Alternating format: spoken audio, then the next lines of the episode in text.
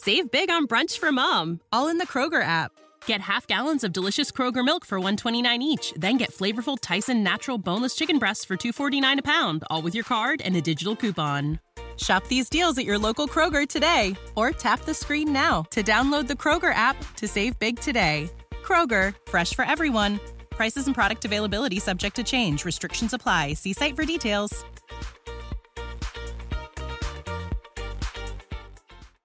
We are told that the hammer of the waters fell thousands of years before the long night. We are told that it was called down by the green seers of the children of the forest during their war with the invading, tree burning, tree chopping first men. We are told that the children's intent in calling down the hammer was to shatter the Arm of Dorne Landbridge connecting Westeros to Essos, where the first men had previously migrated from, so that no more first men could migrate. And we are told that shortly after the hammer fell, the leaders of both sides gathered on the Isle of Faces and signed the pact. We're told that all the weirwood trees on the Isle of Faces were given faces when the pact was signed, that something called the Sacred Order of Green Men was formed to keep watch over these weirwoods. And most stunningly and inexplicably of all, we are told that the first men then pulled a complete cultural 180 and began worshiping the weirwood trees they had previously been cutting down or burning as fast as they could. It's quite the story, and quite a lot of it is wrong. Well,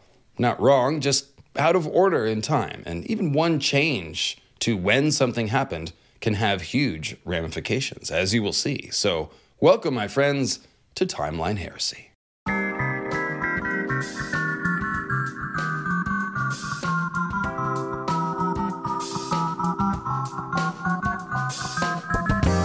Hey friends, David Lightbringer here, and look, I'm really not here to do some sort of what if I told you everything you know about the Age of Heroes is wrong routine. But we do know that our beloved author, George R. R. Martin, does have quite a lot of fun creating a sort of fog of history effect for his own fictional history of Westeros. And we know that we are supposed to try to figure out what really happened, right?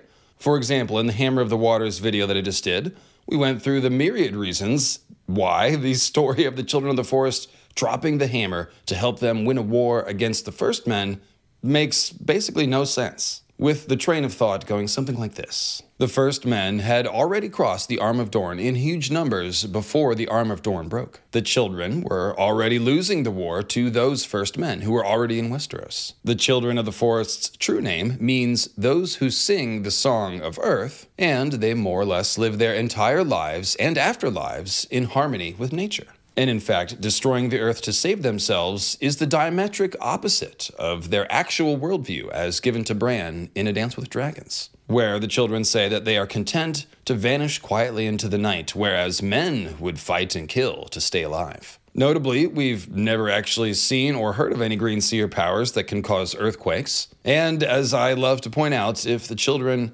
can wield targeted earthquakes as a weapon of war, then why didn't they do smaller hammers on the ring forts before going full tilt and breaking the world? There's more to this argument, so again, please check out the Hammer of the Waters and Moat Cailin videos. And thank you, everyone who has been. Those are, are doing great. And you can find those in this same Disaster Hunters of Ancient Westeros playlist. We're doing Timeline Heresy today, but that's the thing about disaster hunting, it leads to Timeline Heresy. And as you can see, it's very easy. Only takes a few bullet points, really to begin poking holes in the accepted history that the children of the forest called down the hammer of the waters. It's also rather curious that the first men signed a peace treaty when they were supposedly winning the war, and it's downright perplexing that the first men spontaneously and voluntarily gave up whatever previous religions they had en masse in favor of offering blood sacrifice to the weirwood trees, the sacred trees of their former enemies. That's always been a giant mystery, and I think I've got a most compelling answer for you, heresy though it may be. Now, like I said, we're not throwing out all the official history. I do believe that something fell from the heavens and broke the arm of Dorne, just based on the research we've done in the first two videos in this series. And I really do think we've pretty much proven that a real catastrophic land collapse event did happen there, one which also shook and flooded the neck laid waste to Moat Cailin, and perhaps even parts of the Iron Islands. I also do believe that there was, in fact, a very important pact between the first men and the Green Seers of the children in the immediate aftermath of this disaster, and that this is when the first men adopted worship of the old gods of the Weirwood. The heresy comes in the when. This is timeline heresy, after all, because I think the Hammer of the Waters cataclysm was actually one and the same as the Long Night cataclysm, as opposed to a separate cataclysm that happened centuries or eons even before the Long Night. If I'm right about that, then that means that the pact between the children and the first men would actually have been the same pact that created the Night's Watch to fight the others in the War for the Dawn, which ended the Long Night. As you're about to see, this reshuffling of the timeline kind of makes everything make sense. So let me present the case for it to you, and you, as always, can be the judge. And by the way, yes, I did say I was going to do the Ironborn video next in this series, but I'm here with this video about the Pact instead because I realized that laying out this core theory of mine about the timeline will actually make the Ironborn video and the rest of the series go a little more smoothly. And also, this heresy about the Pact is just such a fun idea to play with. I almost did it right after the Hammer video, but I want to do the Moat Cailin video too, just to establish the scope of the disaster. And the key thing to understanding this approach is that I believe Martin has written all of his mythical history in more or less the same way, where every story has both elements of the truth and also specific errors or mistakes of the sort which happen over time and cultural evolution. Thus, we are invited to try to peel these stories apart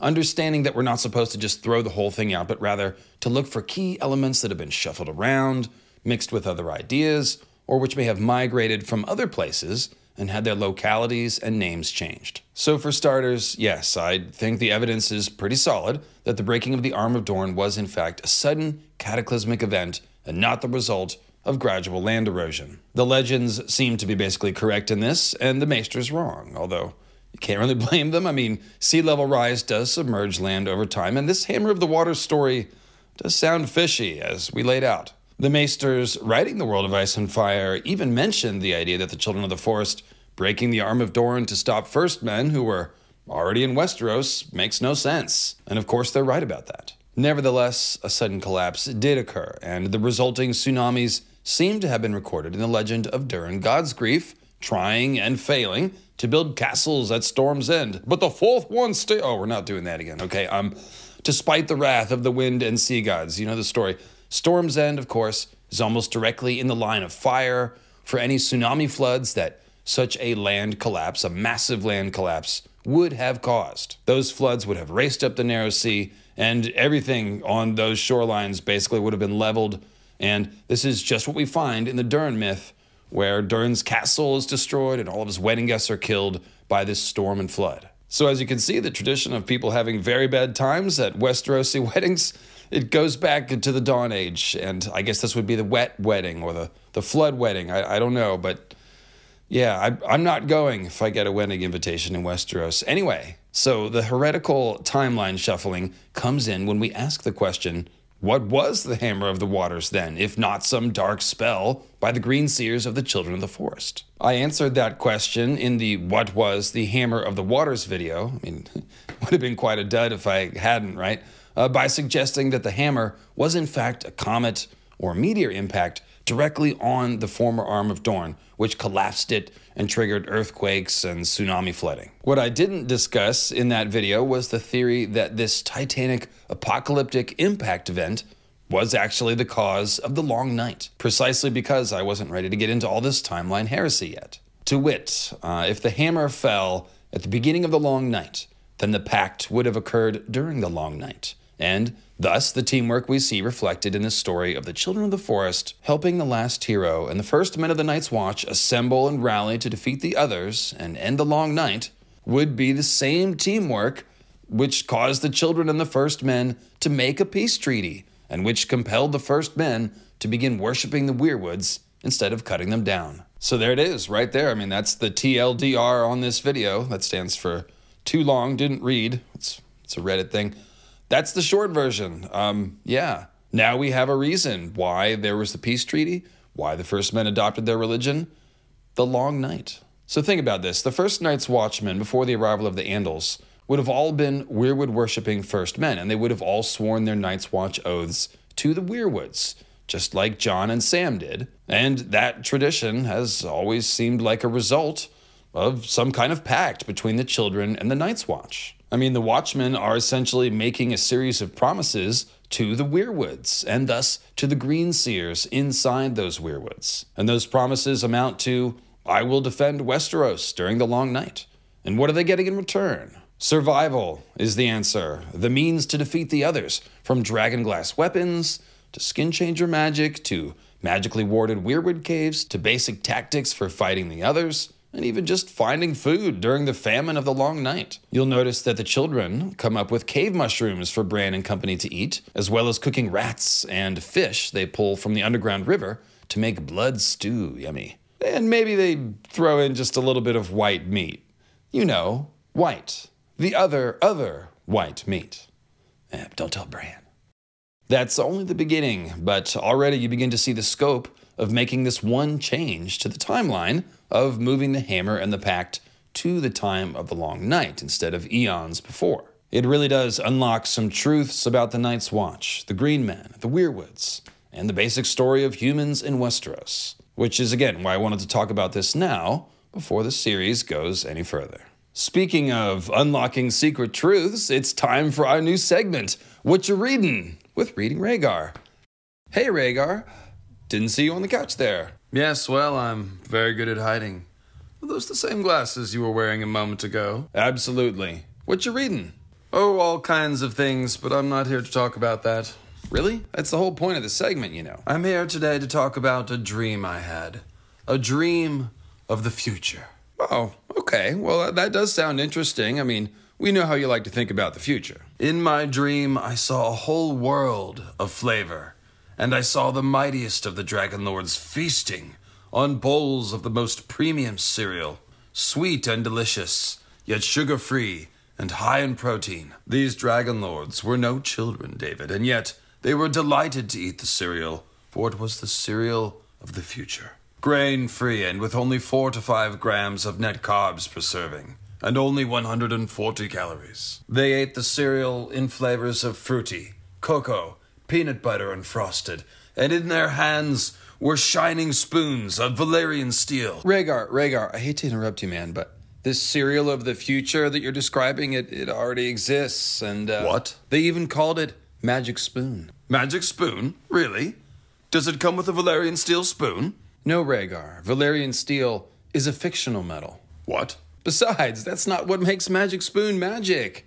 It's all that other stuff you were talking about about how it reinvents your childhood favorites with simple, high quality ingredients and zero sugar.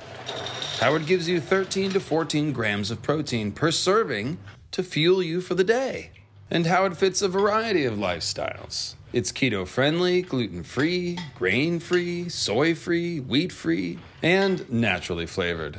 It's pretty much just like your dream, except for it's uh, been around for a minute. Well, it is a recurring dream. I first had it as a child. And actually, the prophecy of the magic spoon goes back to old Valyria. All right, thanks, Rhaegar. And folks, I did choose Magic Spoon cereal for my first in video ad because, as anyone who's ever known me knows, I do love cereal. And I've eaten it all my life, just, you know, a little less so as a health conscious adult. So, Magic Spoon really is a cool thing. And if you like cereal, like I do, then please do click the link below to get started with a variety pack fruity, cocoa, peanut butter, and frosted, just like Rhaegar said, and try Magic Spoon today. Now, be sure to use the promo code LIGHTBRINGER at the checkout for $5 off any order, or just go to magicspoon.com slash lightbringer. That's right, friends, got my own promo code.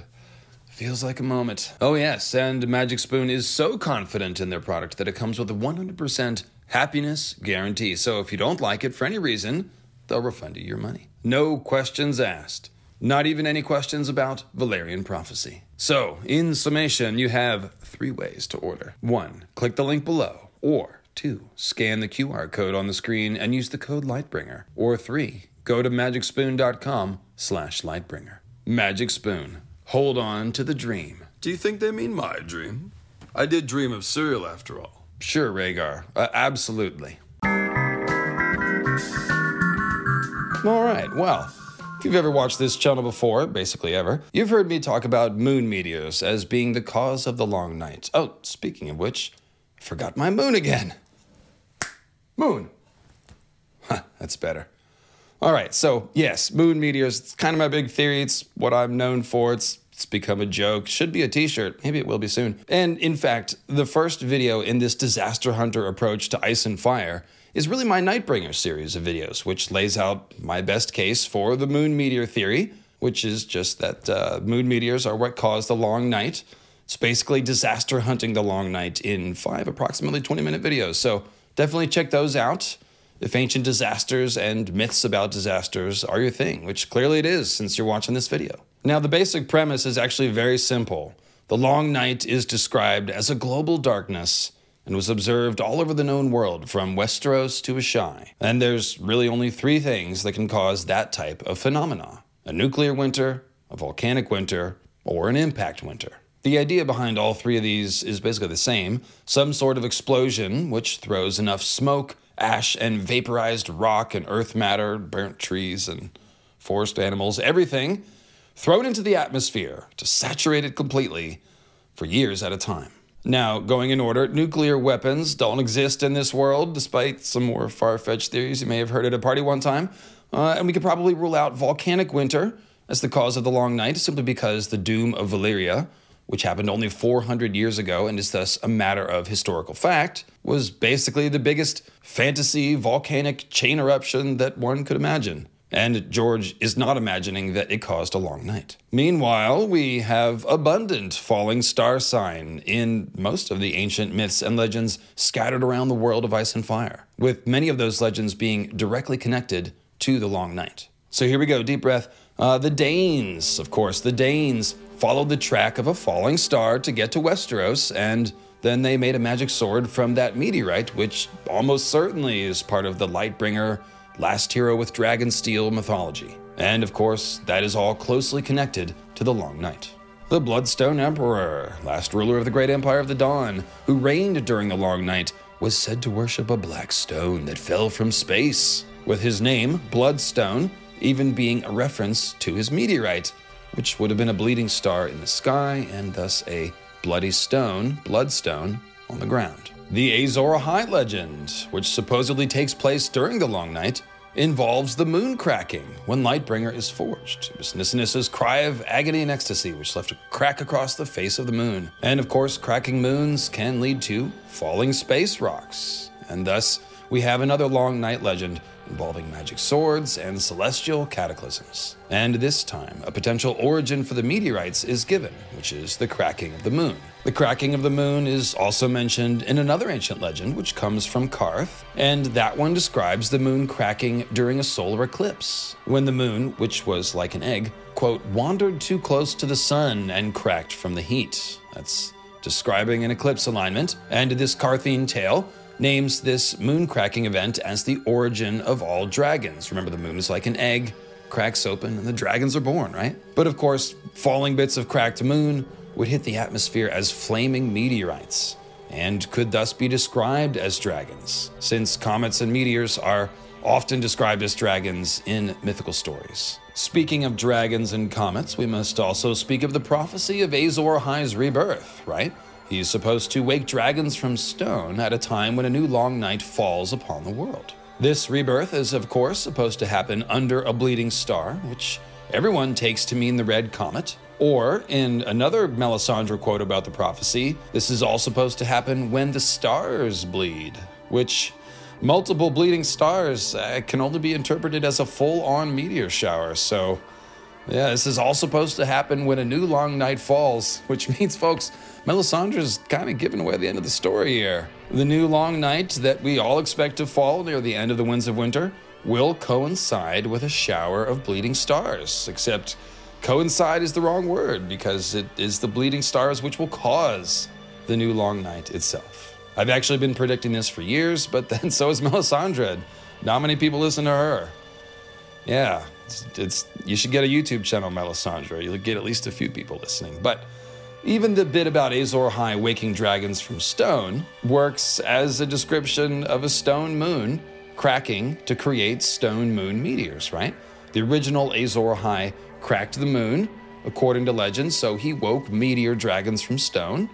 And of course, the Qarthine myth gets at the same idea. The moon was like an egg but cracked, and then gave birth to dragons which were actually pieces of broken moon falling through the atmosphere like flaming dragons. And just as me and Mel are out on an island predicting another moon meteor apocalypse, this Qarthine legend also ends with a prophecy. That's right. It says, One day the other moon will kiss the sun too, and then it will crack, and the dragons will return. Actual winged dragons only died out just recently in the story, presumably long before this legend and prophecy was written, so it's pretty obvious that the dragons that come from the moon and which are predicted to return are the meteor dragon kind. Look for them near the end of Winds of Winter. That's right. That's right. Now, truth be told, we also need to give a little credit to Benerro, the High Priest of R'hllor. He also seems to be predicting a moon meteor apocalypse right in A Dance with Dragons. Speaking of giving away the story, this is one of my favorite quotes, so I'll just read it. And this is Benerro preaching to a giant crowd in Volantis. And it says Benerro jabbed a finger at the moon, made a fist, spread his hands wide. When his voice rose in a crescendo, flames leapt from his fingers with a sudden whoosh and made the crowd gasp. The priest could trace fiery letters in the air as well Valyrian glyphs. Tyrion recognized perhaps two in ten. One was doom, the other, darkness. So, as I've always said, if someone asked me to describe my theory in a game of charades, that's what it would look like. When the moon explodes, it creates darkness. Yeah, no wonder the crowd was upset. And people sometimes ask me, like, "Oh, you really think? You really think there's going to be meteors?" Like, yeah, it's it's all over the place. Uh, characters in the story are are predicting it. Uh, but in addition to these myths, which I consider to be the central legends relating to the theoretical long night moon meteor disaster, we also have more distant echoes of falling stars in other legends. Hugor of the Hill, come on down. The, the first legendary figure in Andal culture and the faith of the seven, he was said to have had seven stars pulled down from heaven by the Father to make a crown. That's at the very least a story of falling stars sometime in the ancient past, and the element of a man who obtains godly power and kingship is also an element present in some of these other stories as well. It's basically a Prometheus element that we'll highlight as we go. Now, sticking with the faith of the seven, we have the very interesting legend of Galladon of Morne, which Brienne of Tarth recalls in one of her Feast for Crows chapters. And get ready, Galladon, this is your big moment. I've never really gone into this myth in depth, so I'm going to spend a little more time on it. And the legend of Galladon of Morne speaks of the maiden of the faith of the seven losing her heart to Galladon and giving him a magic sword, the Just Maid. So the phrase the Just Maid is a clear allusion to the constellation Virgo, who appears to be holding aloft the scales of Libra in the sky. So she's a just maid. And this is also the origin of the Lady Justice statues and depictions which adorn American courtrooms. There she is. It's Virgo holding up Libra. And in addition to that, the constellation Virgo is, of course, the celestial virgin, and thus an obvious analog to a goddess who is the maiden. So, when we picture the maiden as a constellation, this story would seem to be about stars falling from the heavens again, and once again, the falling stars are leading to a magic sword, just as with the Dawn legend. The phrasing of this celestial maiden having lost her heart to Galladon also evokes the legend of Dawn, which refers to the heart of a fallen star. And hey, Galladon of Morne, Sword of the Morning. Maybe these two myths are talking about the same story. One also thinks of Nissa Nissa here, who lost her heart to forge Lightbringer, with Lightbringer actually being tempered in her living heart, according to legend. Galladon of Morne was also said to have slain a dragon with a just maid, but that could just be a reference to slaying the moon from the sky, like Azor Ahai did, which is an act that causes dragons to fall from the sky. There's actually another couple of clues to get us to think about the moon when we think of a celestial maiden losing her heart, and that's the Moon Maid constellation, likely the Westerosi name for Virgo. And obviously, the name itself, Moon Maid, links the idea of a celestial maiden and the moon. Now, each god of the faith of the seven also has one of the seven celestial wanderers associated with it. And of course, the seven wanderers are regarded as the five planets visible from Earth with the naked eye, plus the sun and moon. So one imagines it's the moon, which would be associated with the maiden, both because of the moon maid constellation and because the moon is usually associated with female goddesses in real world mythology. The wildlings, that's right, we're not ignoring the wildlings when we talk about mythology here. the wildlings have a belief that the best time for a man to steal a wife is when the Red Wanderer, Mars, is in the Moon Maid. That, of course, would be a reference to Mars appearing inside the Moon Maid constellation, but since the red comet is called a wandering star, boom, boom, Martin is also painting us a picture of the red comet going into the Moon Maid. It's, yeah, it's a little little dirty. And uh, that is, of course, how you crack a moon open and wake dragons from stone. It really is like a family portrait. The red comet, its dad is a big red dragon, and then him and the moon to make a bunch of baby dragons. That's how it works. So, as you can see, the Galladon myth, although more obscure, definitely sounds very similar to Dawn and Lightbringer folklore. And since Morne is an ancient ruined city on the Isle of Tarth, one imagines the more original Dawn mythology probably made its way to Tarth and reformed a bit around the local figures and names, and eventually the Maiden of the Faith of the Seven. And speaking of names, Galladon is probably derived from Aladdin. Galladon, Aladon, Aladdin, which means noble or excellent in faith. The story says that Galladon of Morne was a knight of such virtue that the maiden herself lost her heart to him. So this idea tracks pretty well, right? He was so noble, the goddess of his faith granted him a magic sword. Now, we're talking ancient myths here, right? But it's not just the ancient myths. Anytime Martin parallels those myths in the main story, we're going to get the same sort of clues. So, just to give you an example of this, Galladon, his entire story is in A Song of Ice and Fire because it's meant to parallel Brienne's quest for honor and knightly virtue, right? She compares herself to Galladon and then thinks of Galladon's magic sword as she finally decides to wield Oathkeeper. Oh, it's Foamkeeper. She has the real one, Oathkeeper. It cuts better. And of course, Oathkeeper is a Valyrian steel sword forged with magic, so a magic sword. And she's wielding it in battle against the Bloody Mummers on Cracklaw Point. Shout out to Nimble Dick. That's that's right. Um, but Oathkeeper, in addition to being a Valyrian steel sword, of course, has been dyed red at this point, making it a red sword of heroes for heroic Brienne. And that's the name for Lightbringer, as most of you will know, the red sword of heroes. And back before Tobho Mott split ice into Widow's Wail and Oathkeeper and colored them partially red, there's a scene where Arya, on the run in the countryside in A Clash of Kings, looks up at the red comet and sees it as her father's sword, ice, but covered in Ned's red blood.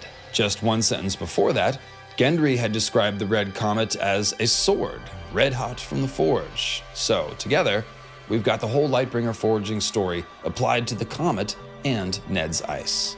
A red hot blade, fresh from the forge, and now running red with the blood of an innocent sacrifice. Now, I'm not trying to say that Ned's ice is Lightbringer. Uh, I do think there will be any number of Valyrian steel swords that may end up running red with magical fire in the battle against the others, including Oathkeeper and or Widow's Wail. But my point here is simply to point out that George has interwoven comets and meteors into absolutely everything having to do with Lightbringer, the Long Night, and Azor Ahai. From the old myths, the old prophecies of the future, to the events unfolding in the current story. Finally, we have the legends that we discussed in the Hammer of the Waters and the Moat Cailin videos. The Hammer legend itself, of course, refers to something being called down, which smashed the land like a hammer. And once you think about that as a description of a meteor impact, it's pretty hard to unsee. Like, what else could that even be talking about? George, as I mentioned in the previous video, left a big clue in the name of the largest island in the Stepstones island chain that is all that's left of the broken arm of Dorne, and that would be Bloodstone Island. Of course, the Bloodstone Emperor, as I just said, worshipped a black meteor during the long night and is named after his meteor. So, here in the spot where the Hammer of the Waters fell, we have Bloodstone Island. So, it's a reader clue. It's not saying Bloodstone Emperor sailed there and named the island after himself. It's a reader clue from George to us. What you know? What was the Hammer of the Waters? It was a bloodstone, a bleeding star, a meteor. That's that's what did it. Now the Durran Godsgrief legend doesn't really have any meteor sign.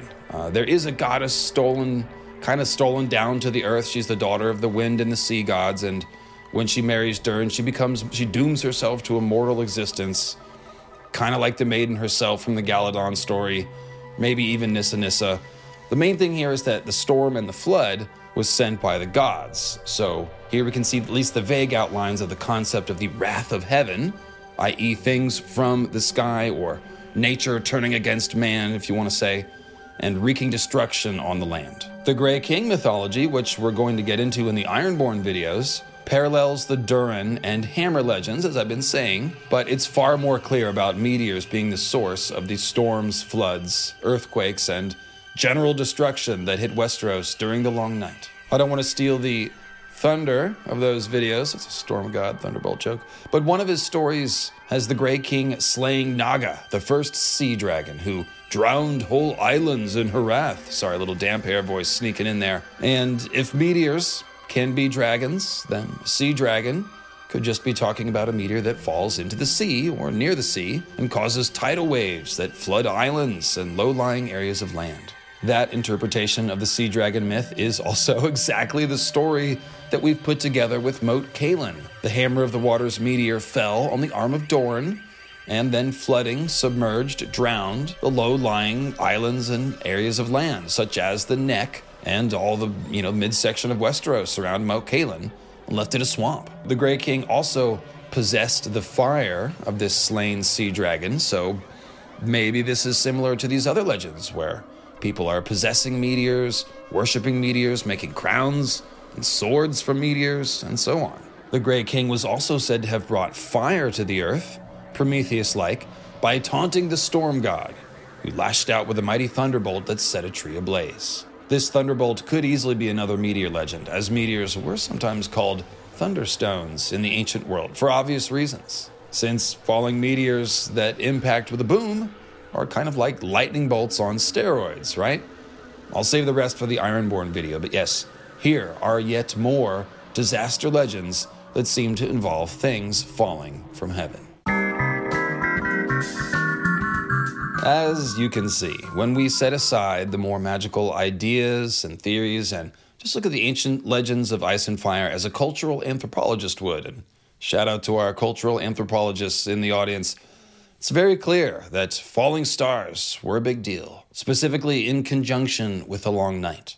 There's a lot more evidence than what I've just given you. Check out the Nightbringer series. Uh, but sticking with our disaster hunter approach, I've just given you a sort of eagle eye view of the ancient memory of mankind in Westeros. Or maybe I should say the meteor eye view, since that's apparently what's flying overhead in ancient Westeros.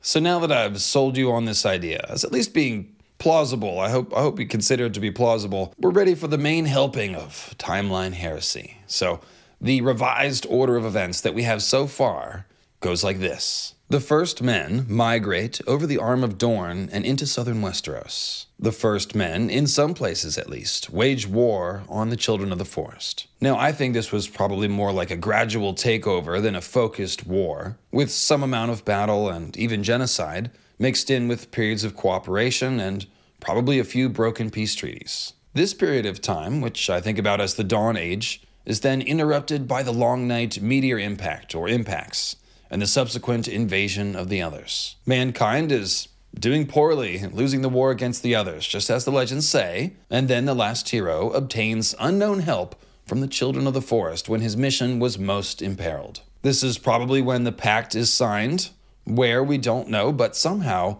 cooperation between men and the children is achieved, and the Night's Watch is formed, and the tradition of swearing the oaths to the weirwoods are created. All that happens around then. And then, as a result, we see the children helping the first men of the Night's Watch rally to fight and win the War for the Dawn, arming them with dragon glass and presumably other magic and knowledge. The first men who survived the Long Night then take up the religion of the Children of the Forest, who saved them, which of course is the worship of the Weirwoods and the Greenseers. With potentially very few exceptions, the remaining First Men and children coexist peacefully for a good period of time, it seems, with the First Men building all of their major castles around pre existing Weirwood trees. Then, some time later, the Andals arrive and begin their conquest. In places like the High Heart, the First Men ally with the children to try to fight the Andals, and in fact were slaughtered alongside the children. We also hear about King Durran Durrandon XI, who forms the Weirwood Alliance with the Children of the Forest to oppose the Andals with some amount of success. Eventually, only First Men houses north of the Neck and a few south of the Neck, like House Blackwood,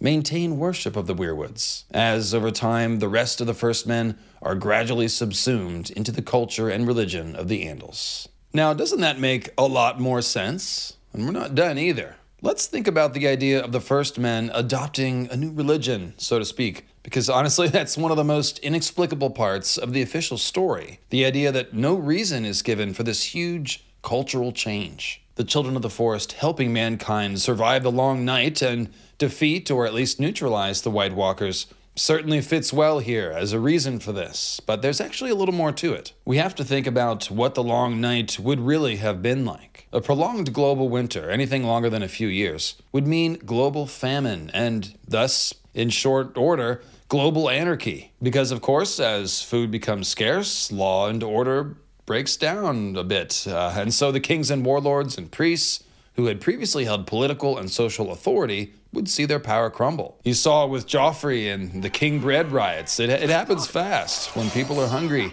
Uh, no one pays taxes when they're starving to death, in fact, and a starving man will do just about anything to eat. Grandiose sermons about the gods fall flat too, when the only thing anyone gets from the heavens is judgment and wrath and flaming chunks of broken moon rock, according to theory. Whatever gods were perceived to be in charge would probably have been seen to have failed, to have lost their ability to protect their people. And certainly that would be true for any kings or queens or other political figures. Add to that the dropping temperatures, snowstorms, and murderous ice demons.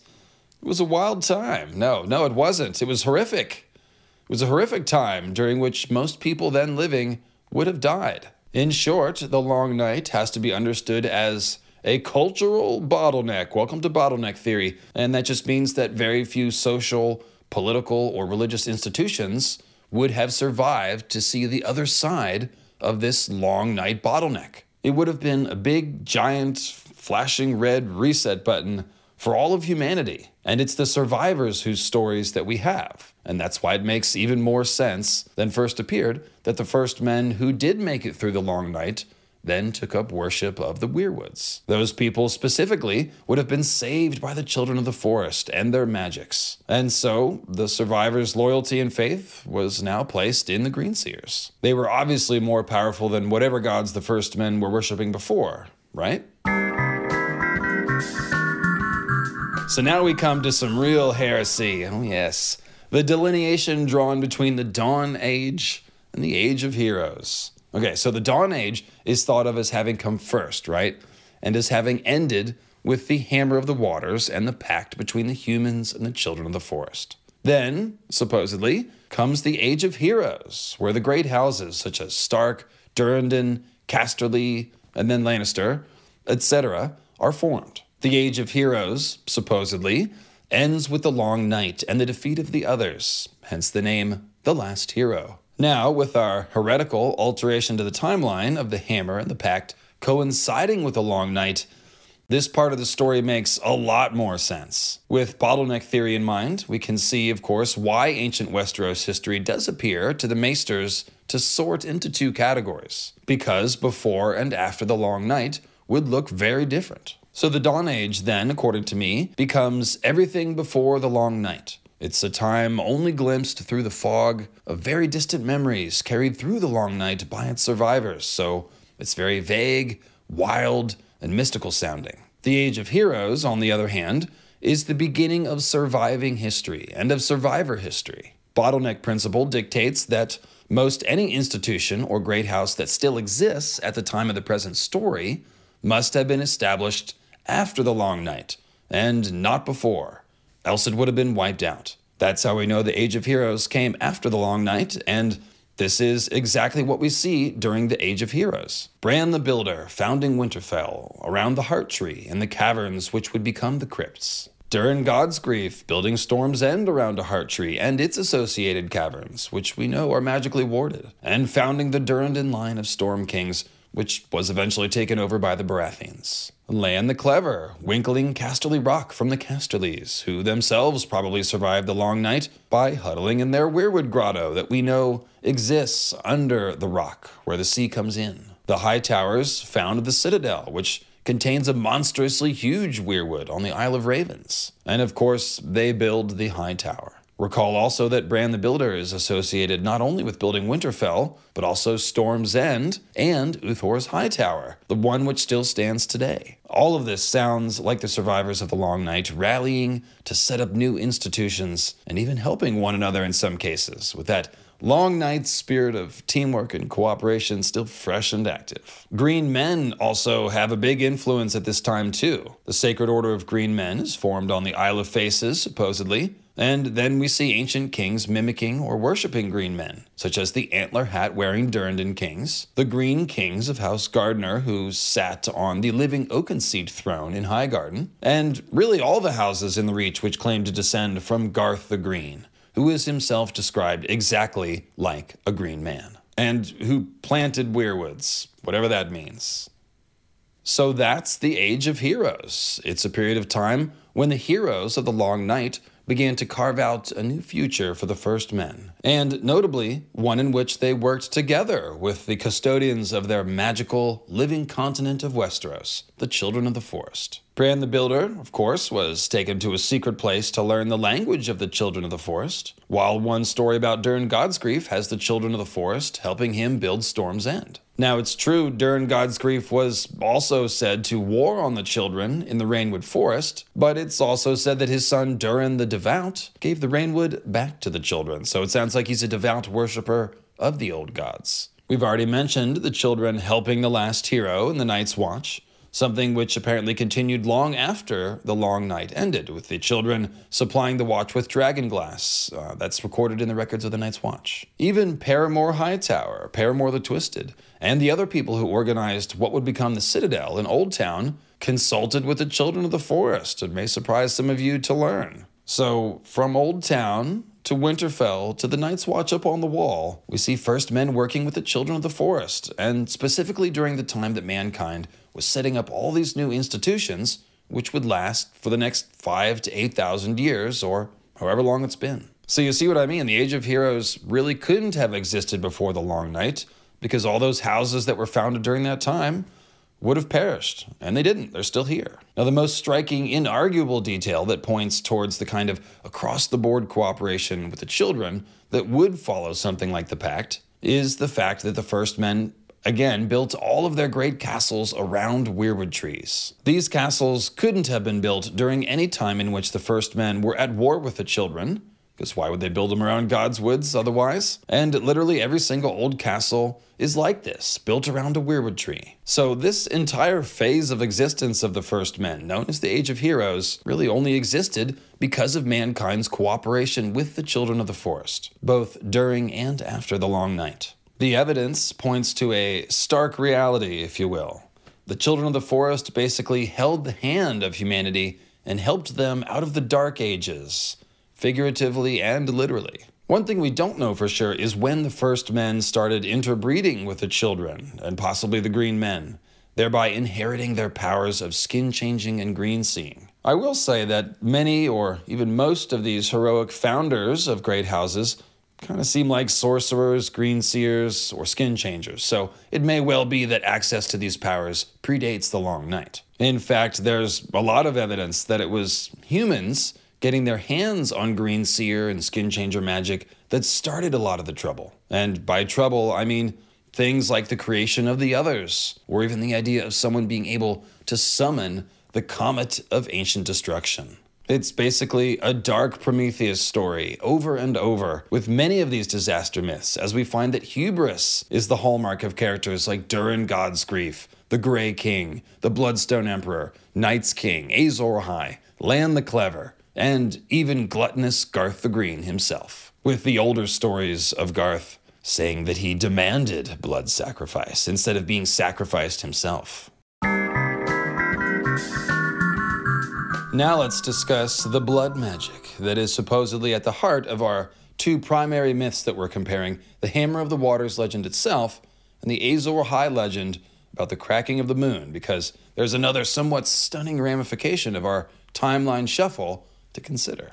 So, in the Hammer video, I made a big deal comparing the Hammer myth to the Durran Godsgrief flood myth, pointing out that according to legend, it was the Green Seers on the Isle of Faces who called down the hammer, and that that sounds similar to Durran Godsgrief, dressing up like a green man and calling down the great storm. Now, another important parallel was the murder of children of the forest, right? Durran Godsgrief warred on them in the Rainwood, as I mentioned, while some tales of the Hammer of the Waters state that the Green Seers sacrificed their own young on the Isle of Faces to power the magic of the hammer. Now, of course, it doesn't make sense for the children to sacrifice their own young to save themselves since they only exist in small numbers. However, the idea that someone sacrificed children of the forest to work dark magic is persistent. Even the legend of the pact, which talks about every tree on the Isle of Faces being given a face, could imply mass blood sacrifice, since blood sacrifice to weirwoods is definitely a thing and may well be part of the magic of giving a tree a face. It just wouldn't have been the green seers of the children sacrificing their own young, but rather some dark sorcerer trying to steal their power. Someone like Azor Ahai, who broke the moon murdered his wife, Nissa Nissa, in an act of horrible blood magic. That's right, don't believe the hype, don't believe the propaganda. Breaking the moon caused the long night, and it was Azor Ahai who did that. He did it by, again, killing his wife, Nissa Nissa. And that's supposed to be a major red flag for us readers to let us know that this fella was not the hero. Check out the video Azor Ahai, the bad guy. Very straightforward title. For more of this discussion. But for now, here's what I want to zero in on the blood magic. Okay, so the Hammer of the Waters was supposedly called down by blood magic sacrifice. Azor Ahai broke the moon, which created the moon meteor that smashed into the arm of Dorne the actual Hammer of the Waters, but he too did this through an act of blood magic sacrifice, just like the Hammer. So, could these in fact be two versions of the same story? Could the murder of Nissa Nissa and the sacrifice of children that might have powered the Hammer of the Waters be the same horrific act of blood magic? That might imply that Nissa Nissa was a child of the forest, and guess what? I have a trilogy of videos called The Weirwood Goddess which lays out what I think is a pretty compelling case that yes, Nissa Nissa was some kind of weirwood woman, a child of the forest, or a human child hybrid, or perhaps even a female of the green man race, whoever the green men are. If you think squisher maidens are lovely, you should see Lady Cernunnos. Oh, yes. Now, anyone from Scandinavia won't be surprised to hear me suggest that Nissa Nissa is a child of the forest, an elf, if you will, as they have a very old tradition of believing in little elves called the Nis, or the Nissa. I'm not sure quite how it's pronounced, but it's N I S S E, as you can see. And the Nis, they inhabit trees and hills and farmsteads. There's a risk here of me opening up a portal in this script, which side branches again into a three video series. So just check out the Weirwood Goddess playlist and let me tease you with this idea that, yeah, Nissa Nissa might have been a child of the forest, and her murder might have been the same thing as the massacre of children of the forest on the Isle of Faces. At the very least, the themes of the stories match. In one story, Nissa Nissa is killed and the moon cracks, giving birth to meteor dragons. In the other, children of the forest are killed, and the hammer of the waters falls. Figuring out that the hammer was a moon meteor unites the stories, and at the heart of both, we find blood magic sacrifice. I actually wouldn't be surprised to learn that Azor Ahai killed Nissa Nissa and potentially more children of the forest and green men on the Isle of Faces. That's right. You might ask how Azor Ahai's myth comes from Asshai then. Well, he originally came from Asshai, so whatever he did in Westeros story would have made it back to Asshai. And 8,000 years later, yeah, nobody remembers where it happened, just that killing Nissa Nissa caused the moon to crack, and then everything was dark. Okay, so to finish this up, let's circle back to the formation of the Night's Watch. Once we move the hammer and the pact to the time of the long night, then the parallel of the two watches really jumps out at you, right?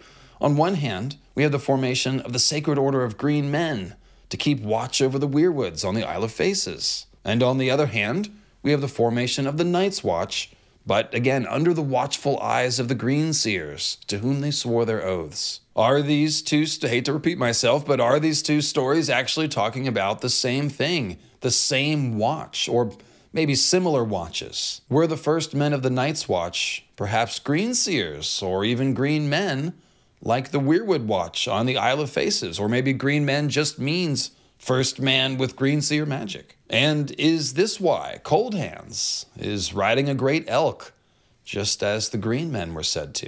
Sorry to just throw a bunch of questions at you, but I did answer them, or try to, in a recent video called The Green Men of the Night Fort. So I'll refer you to that for the rest of this theory, but let's consider a couple of things right now. The earliest castle on the wall is supposed to be the Night Fort, and the Night Fort is pretty obviously yet another first man castle built around a weirwood. I actually call this one a weirwood organism instead of a tree because it seems like the talking weirwood face, known as the Black Gate, which is some 50 to 100 feet below the ground, is actually part of the same organism that sprouted a new weirwood tree up through the floor of the kitchens. You know, the one Bran sees, twisting up towards the hole in the roof and seeming to reach up for the moon to pull it down into the well.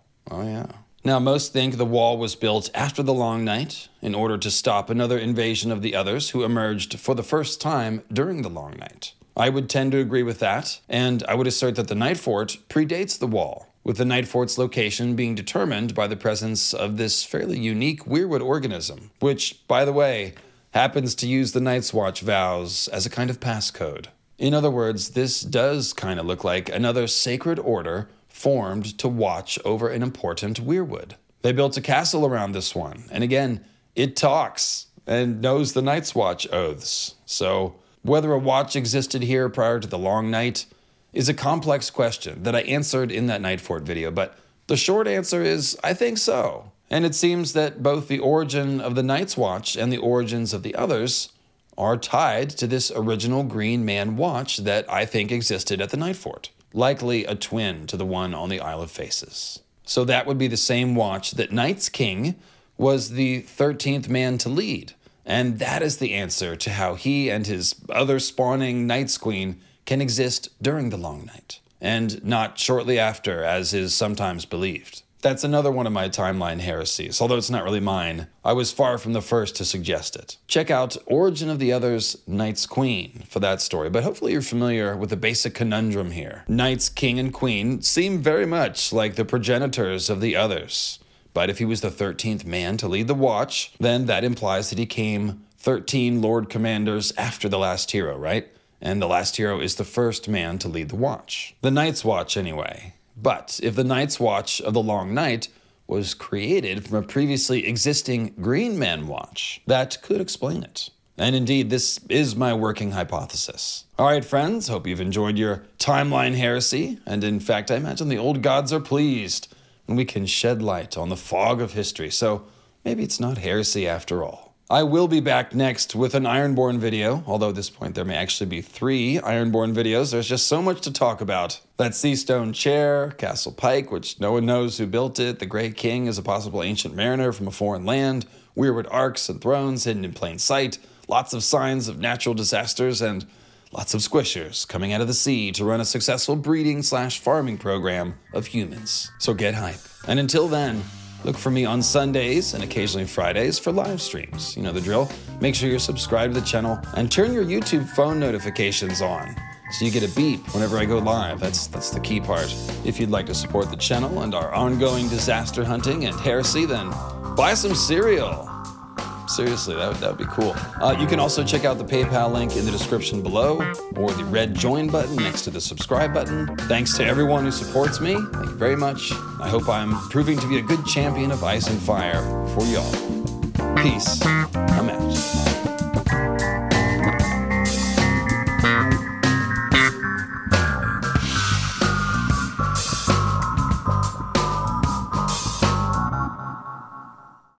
Save big on brunch for mom, all in the Kroger app.